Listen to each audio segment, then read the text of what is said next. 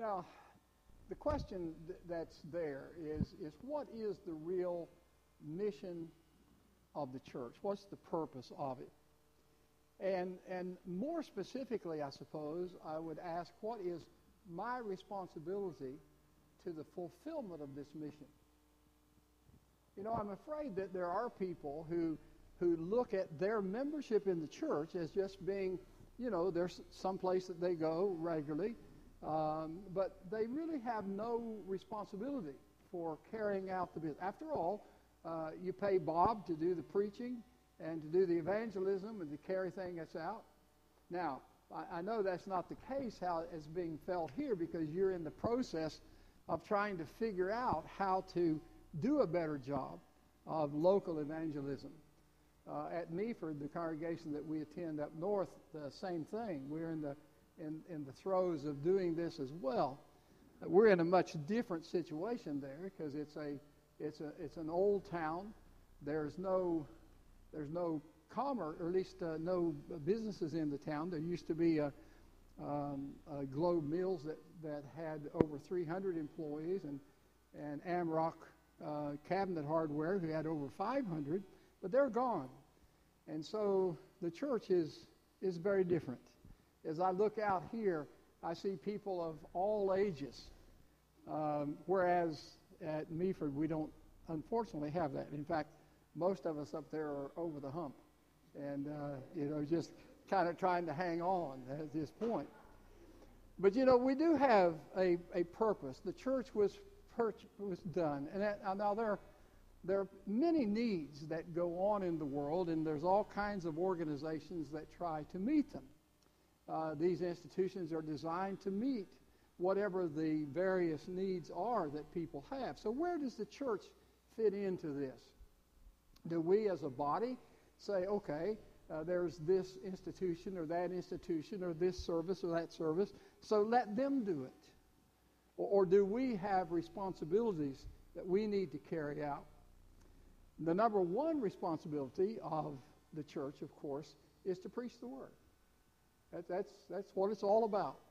Just like Jesus in Luke 19, verse 10, was busy preaching the word, the gospel.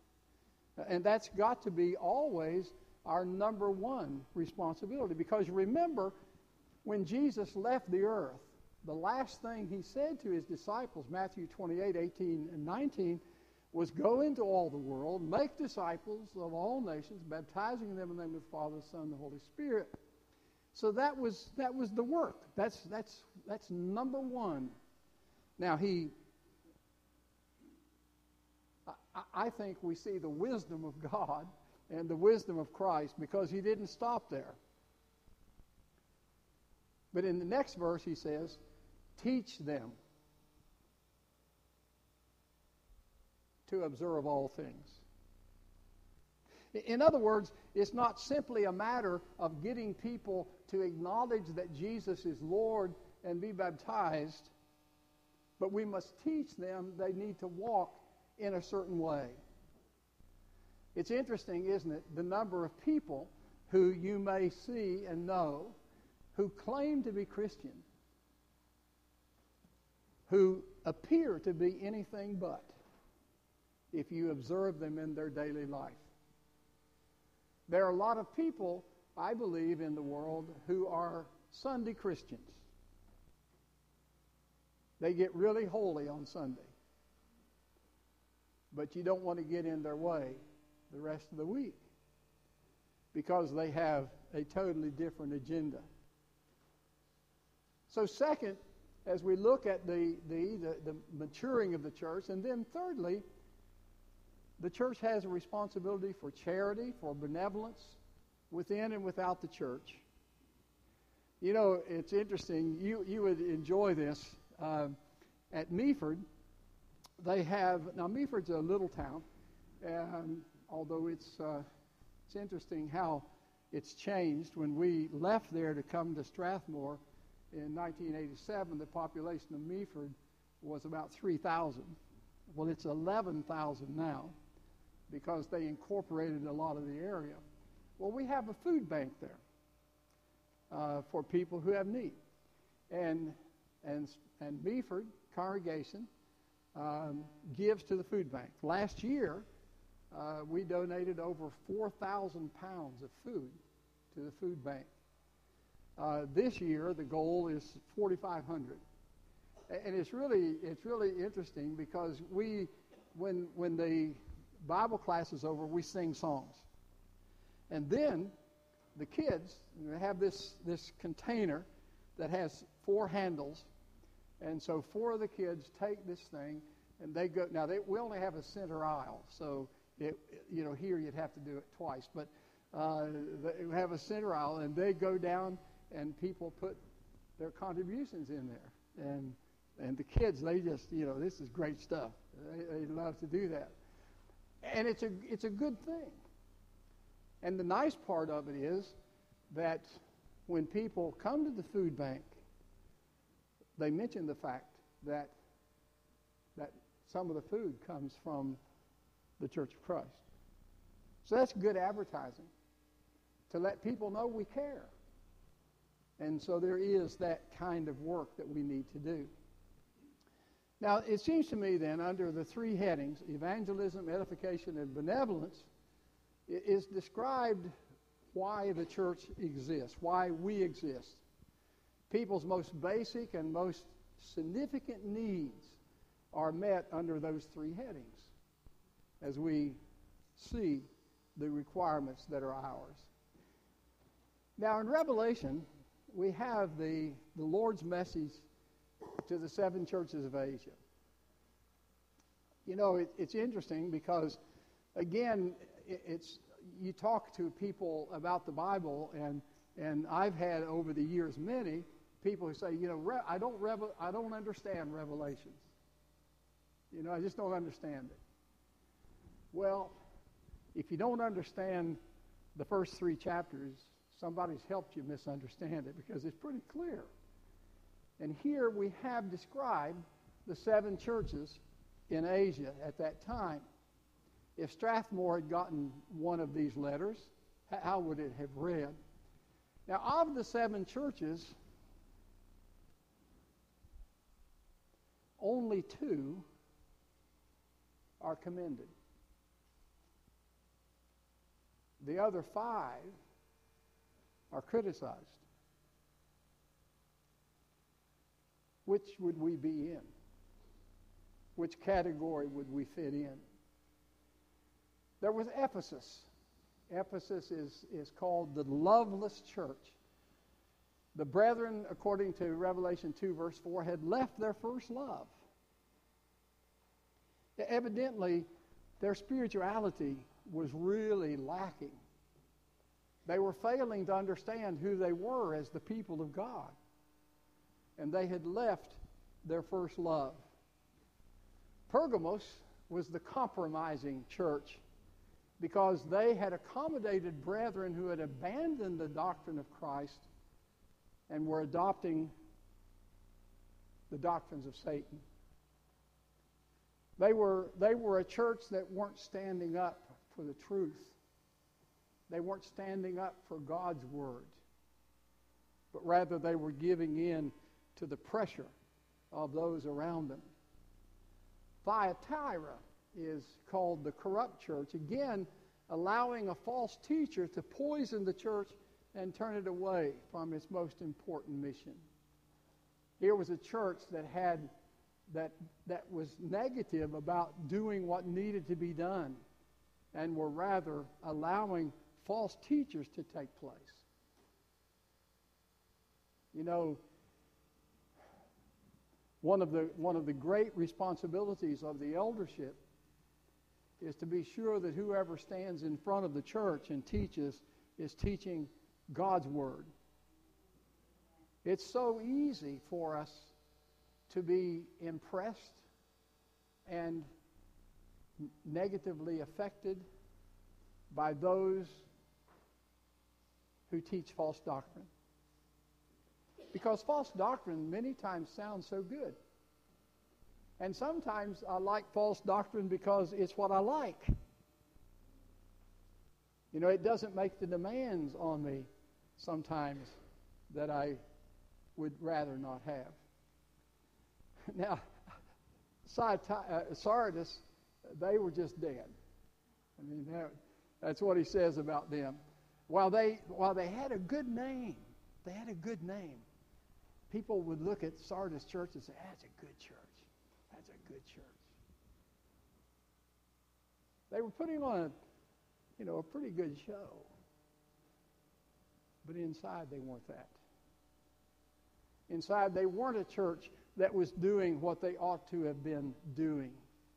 They had the, the appearance of spiritual health and vitality, but, but actually, he says they were dead. Remember, by the way, this is Jesus sending these letters through John. The front was false. There was no substance behind it or life within it. Then we have Laodicea. And you know, it, when you mention the seven churches of Asia, at least in my experience, you, you mention the seven churches of Asia and say, name them. For a lot of people, the only one they can think of is Laodicea because they were such a lukewarm bunch. And, you know, maybe, maybe we remember them because we'd like to be like them. You know, we just kind of like to be lackadaisical and not, you know, not get, not get too hung up on living the Christian life day by day, but just, you know, kind of let things flow.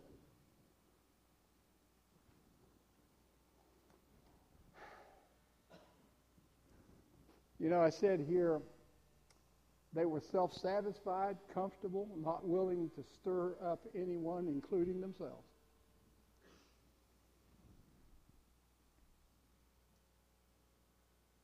In fact, it gave a little effort for the Lord and gave a little to Satan. You know, there are, there are so many who, who want to run a neutral course spiritually. You know, I'm, I'm not going to get, I, I don't want to get this holy thing.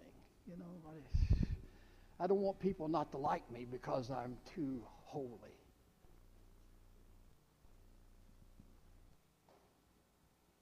Unfortunately, there's a lot of that going around. But there's good news because we have Philadelphia and Smyrna. Now, that's not Philadelphia, Pennsylvania. It was Philadelphia in Asia. They received commendation from Christ and nothing in condemnation. They were successful in carrying out the, what God desired for his church to do. Take a closer look at what Christ says to the church of Philadelphia and think about the church that meets here. You know, I would hope and pray that if God sent us a letter, it would be like the church at Philadelphia. As he talks about it, they were a successful church. Now, what does that mean? Are we a successful church here? Well, you know, we're, we're, we're, we're doing okay. We have a, a nice building. Uh, you know, we even have air conditioning. You know, when it gets really hot. I can't mention that, though, without thinking about Sister Elsie Gill. If you weren't here at the time when the decision was made to put in air conditioning, the elders gave all the members a letter asking them to say, should we spend the money? Because it was going to be a significant amount of money to spend because they had to put duct work up there and all this stuff.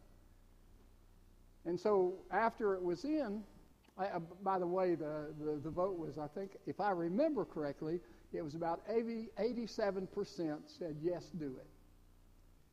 So it was it was either the, that summer or the next summer was standing down at the front seeing people out Sunday morning, and there were a few of us standing around there. Uh, among them was Elsie. And somebody was saying, man, it was hot today, and it was. It was one of those really hot days. Said, it was hot today. It's sure nice to have that air conditioning. And Elsie said, yeah, it was. She said, you know, She said when they when they asked us whether we should spend that money, I voted no. But she said I've repented several times from that. I, I, love that memory. I, I, tell you, I just I just about fell down laughing. It was just such a well, you know, they were they were successful at, at Philadelphia. The principal problem for the church at Philadelphia was not pagan opposition, but Jewish oppo- opposition in verse 9 uh, that was read a moment ago. Remembering the purpose of the church to evangelize, to edify, and to do benevolent work, here was a successful church. They were spreading the gospel. That's number one. If we ever forget that, we forget who we are. They were strengthening the faith of members. You, you understand, right, that, that the reason the church has Sunday evening service and Wednesday evening Bible study is to fulfill, to help fulfill that requirement, to build us, to, to encourage us, to teach us, to challenge us, to help us understand our responsibility, and to strengthen our faith in Christ. And then showing love to the world. They didn't leave the world out, but were concerned about their situation. Jesus says to them, I have set before you an open door, and no one can shut it. Verse 8. You know, I, I like that, and I don't know what you think that means, but what I think that means is if you're doing the right thing, then go for it because it's the right thing. And, and God will give you strength to do the right thing. I'm absolutely sure of that. You know, I can't, I can't excuse my sin by saying, oh, you know, I just, I, I just couldn't do it. Because when I was baptized into Christ, God gave me something that's worth all the tea in China. Ever how much that's worth, right? He gave me the Holy Spirit. And he said, The Spirit will live in you and strengthen you if you will lean on him. And so we can do that as we seek to walk with God. No opposition could stop determined effort. And you know that's that's again is true. And we can't justify ourselves by saying we're small or whatever. We had a meeting a week ago yesterday at, at Meaford about about outreach in our community up there. And and you know the church is it really sees a, a great task here. But we talked about the fact that hey, you know we can't we can't say well no we can't do anything. We do the best we can we take care of developing ways to reach out to people. One of the things they have done up there, they have a they have a sign in front of the church building uh, that you can read as you go by, and, and, our church building is just below the hospital. There's a hos- there's a hill, and the hospital's up there. Our church building's down here, so hundreds of people go by every day, and and so they're advertising Key to the Kingdom on there. I like that. I, that's a good thing. And in fact, Steve's making us a sign that's going to go in. We have the church at Meaford a few years ago had a, a, a sister who passed away and left some money to the church. And so they built this big room. It's about this size uh, on the side, maybe not quite as big, but pretty much. And it's used actually. We they have they can play basketball if they want to in there but they use it sometimes for services and certainly for potlucks and all that stuff. Well, this sign that Steve's making um, for Key is going to be five feet long and two and a half feet high. Right? That's the right dimensions, of it. And, uh, and, and unless you're looking at your feet, uh, oh, I should say this extra room is used by several groups through the week that, that use the, the building. And unless they're looking at their feet when they walk in, when they walk in the door, the first thing they're going to see is this big sign advertising Key to the Kingdom. I like that. Uh, hopefully, it will do some good. And so there's, there's nothing can stop us as far as teaching the word if we will just uh, be faithful and continue. In face of strong opposition, Jesus says, You have kept my word and not denied my name. Sometimes it's it would seem easy just to to deny or to not acknowledge what the Lord says about how we live. Because that's what it's about, brothers and sisters. That's what it's about. It's not about the fact that we attend worship service on Sunday morning. Is that important? Absolutely. Is that good? Yes, it is. But what Christianity is about is what you are Monday through Saturday. It's how you live out there in the world. It's the testimony that you make by your example. Do people recognize commitment to God? Do they recognize holiness? Do they recognize a commitment to do God's will as they observe you from day to day? He says it brings a promise of Christ to such a faithful, charitable people. He makes promise. And this is followed by the challenge of Christ for the future of the church. And I want to, to look at that in verse 11, uh, where he says, I am coming soon. Hold fast what you have, so that no one may seize your crown. Now, the Lord's coming. Do, do I say soon? Well, it's interesting. In Revelation, they say soon, and it's been 2,000 years.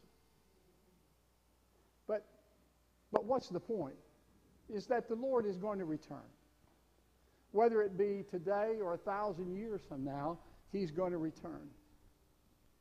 And it's where and how we live that will determine our fate after that time. So what crown are they going to get? Back in Revelation 2:10, the crown of righteousness. This crown. I was listening the other day to a to a song.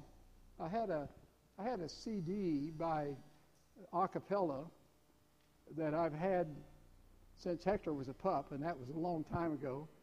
Um, and I'd never opened the thing. And I listened to it the other day, and and the first song they have is that they'll have a robe and a crown. Well, you know, maybe they're right because uh, he does talk about that crown. What applications, though, do these things have for us? You know, what's the point of all this? These passages are to all churches. What is said to one is said to all, as far as our responsibilities to be doing the world, the Word of God. So, the question comes how successful has this church been in carrying out its purpose? And only, only you can answer that because only you know what you're doing. And, and, and may I suggest that it's never what they are doing. You know, I think it's kind of a normal thing. You know, you have a club, if you have a, a, service club of some kind, usually there are those people there who are the leaders, who are, who are busy, who are working, who are serving, who are doing what they can. Well, in the church, you, you always have that as well, people who are doing that. My challenge to you is to recognize that, that you are the church.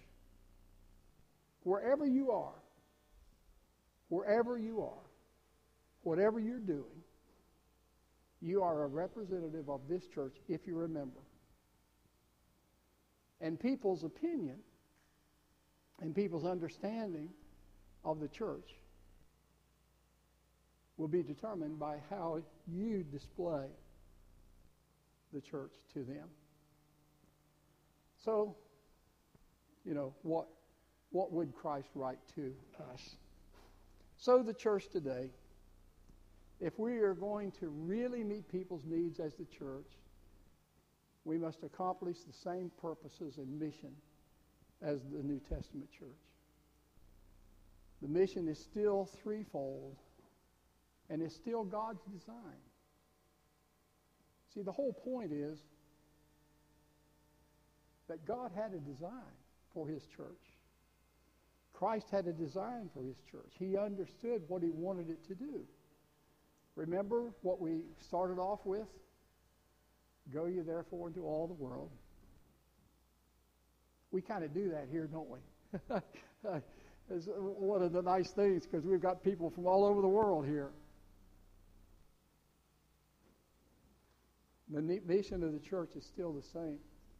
If we fulfill our purpose, we will be pleasing to God like the churches of Smyrna and Philadelphia. And I don't know about you, but I want to be with the minority when it comes to the seven churches of Asia. I want to be with those churches at Philadelphia and Smyrna. We'll be busy preaching the gospel however and wherever we can. The Lord's church is the only source of gospel teaching to the world. If we don't do it, it won't be done. And I'm talking about preaching the pure, true gospel. It's only going to be done by the Lord's church. And we need to be busy strengthening and edifying each other. When a person obeys the gospel, one of the greatest challenges we have is keeping them saved. You know, there's a, there's a doctrine out there that says once in grace, always in grace. Not true. Not true. Not necessarily. Because it depends on how we live once we become Christians. Such continued teaching and edifying is not only necessary, but it's commanded. It's not an option. We can't decide whether we're going to preach the gospel or not. We, must, we, can't, we can't decide whether we will teach the whole counsel of God or not. Without teaching the children of God, return to the world. Galatians 4 and verse 9. The Apostle Paul wrote there, uh, But now that you have come to know God, or rather to be known by God, how can you turn back again to the weak and worthless elementary principles of the world, whose slaves you want to be once more?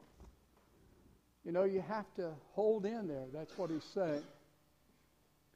Peter reminds us that we are to be teaching to promote growth, to carry out that command.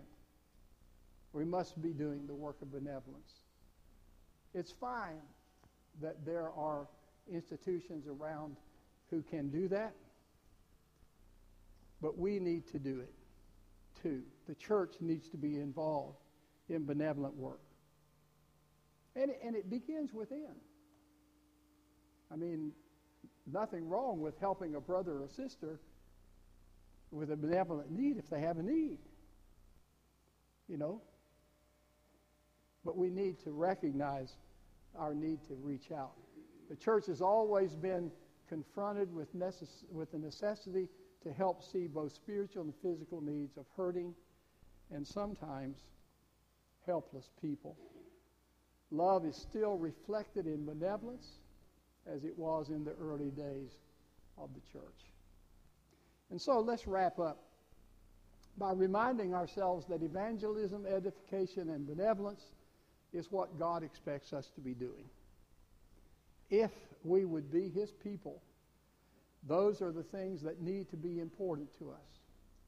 There are many different things that we can do under each of these headings. And, and one of the things that we have to realize is that times change, things change, and, and, and our being effective changes. So we have to watch for ways that we can serve. It's not the work of any one person, but it's rather the work of all of us. And God invites everyone to join in this mission to fulfill the purpose of His church, His kingdom on earth. Let's pray. Father, we thank you for your blessings. We thank you for your church. We thank you that we can be part of it. And we ask you, Father, to help us to honor you by working together to take your message of love to every possible person we can touch with it. And help us, Father, to honor you in the way we walk each day. That those who know us will see Jesus living in us. We thank you for this family here. We thank you for each other. And help us to support and encourage each other as we go along. Thank you for this time this morning, Father. And be with us in the week ahead that we'll honor you each day, for we pray it through Christ. Amen. If you're here and you're not a Christian today, you can be one if you're ready to make the choice to leave behind sin, to repent of the things you've done, confess your faith in Jesus, and be buried and raised with him. We're going to sing a song, number, have to remember it's on the other side, 947. If you need to respond to the invitation anyway, please come while together we stand and sing.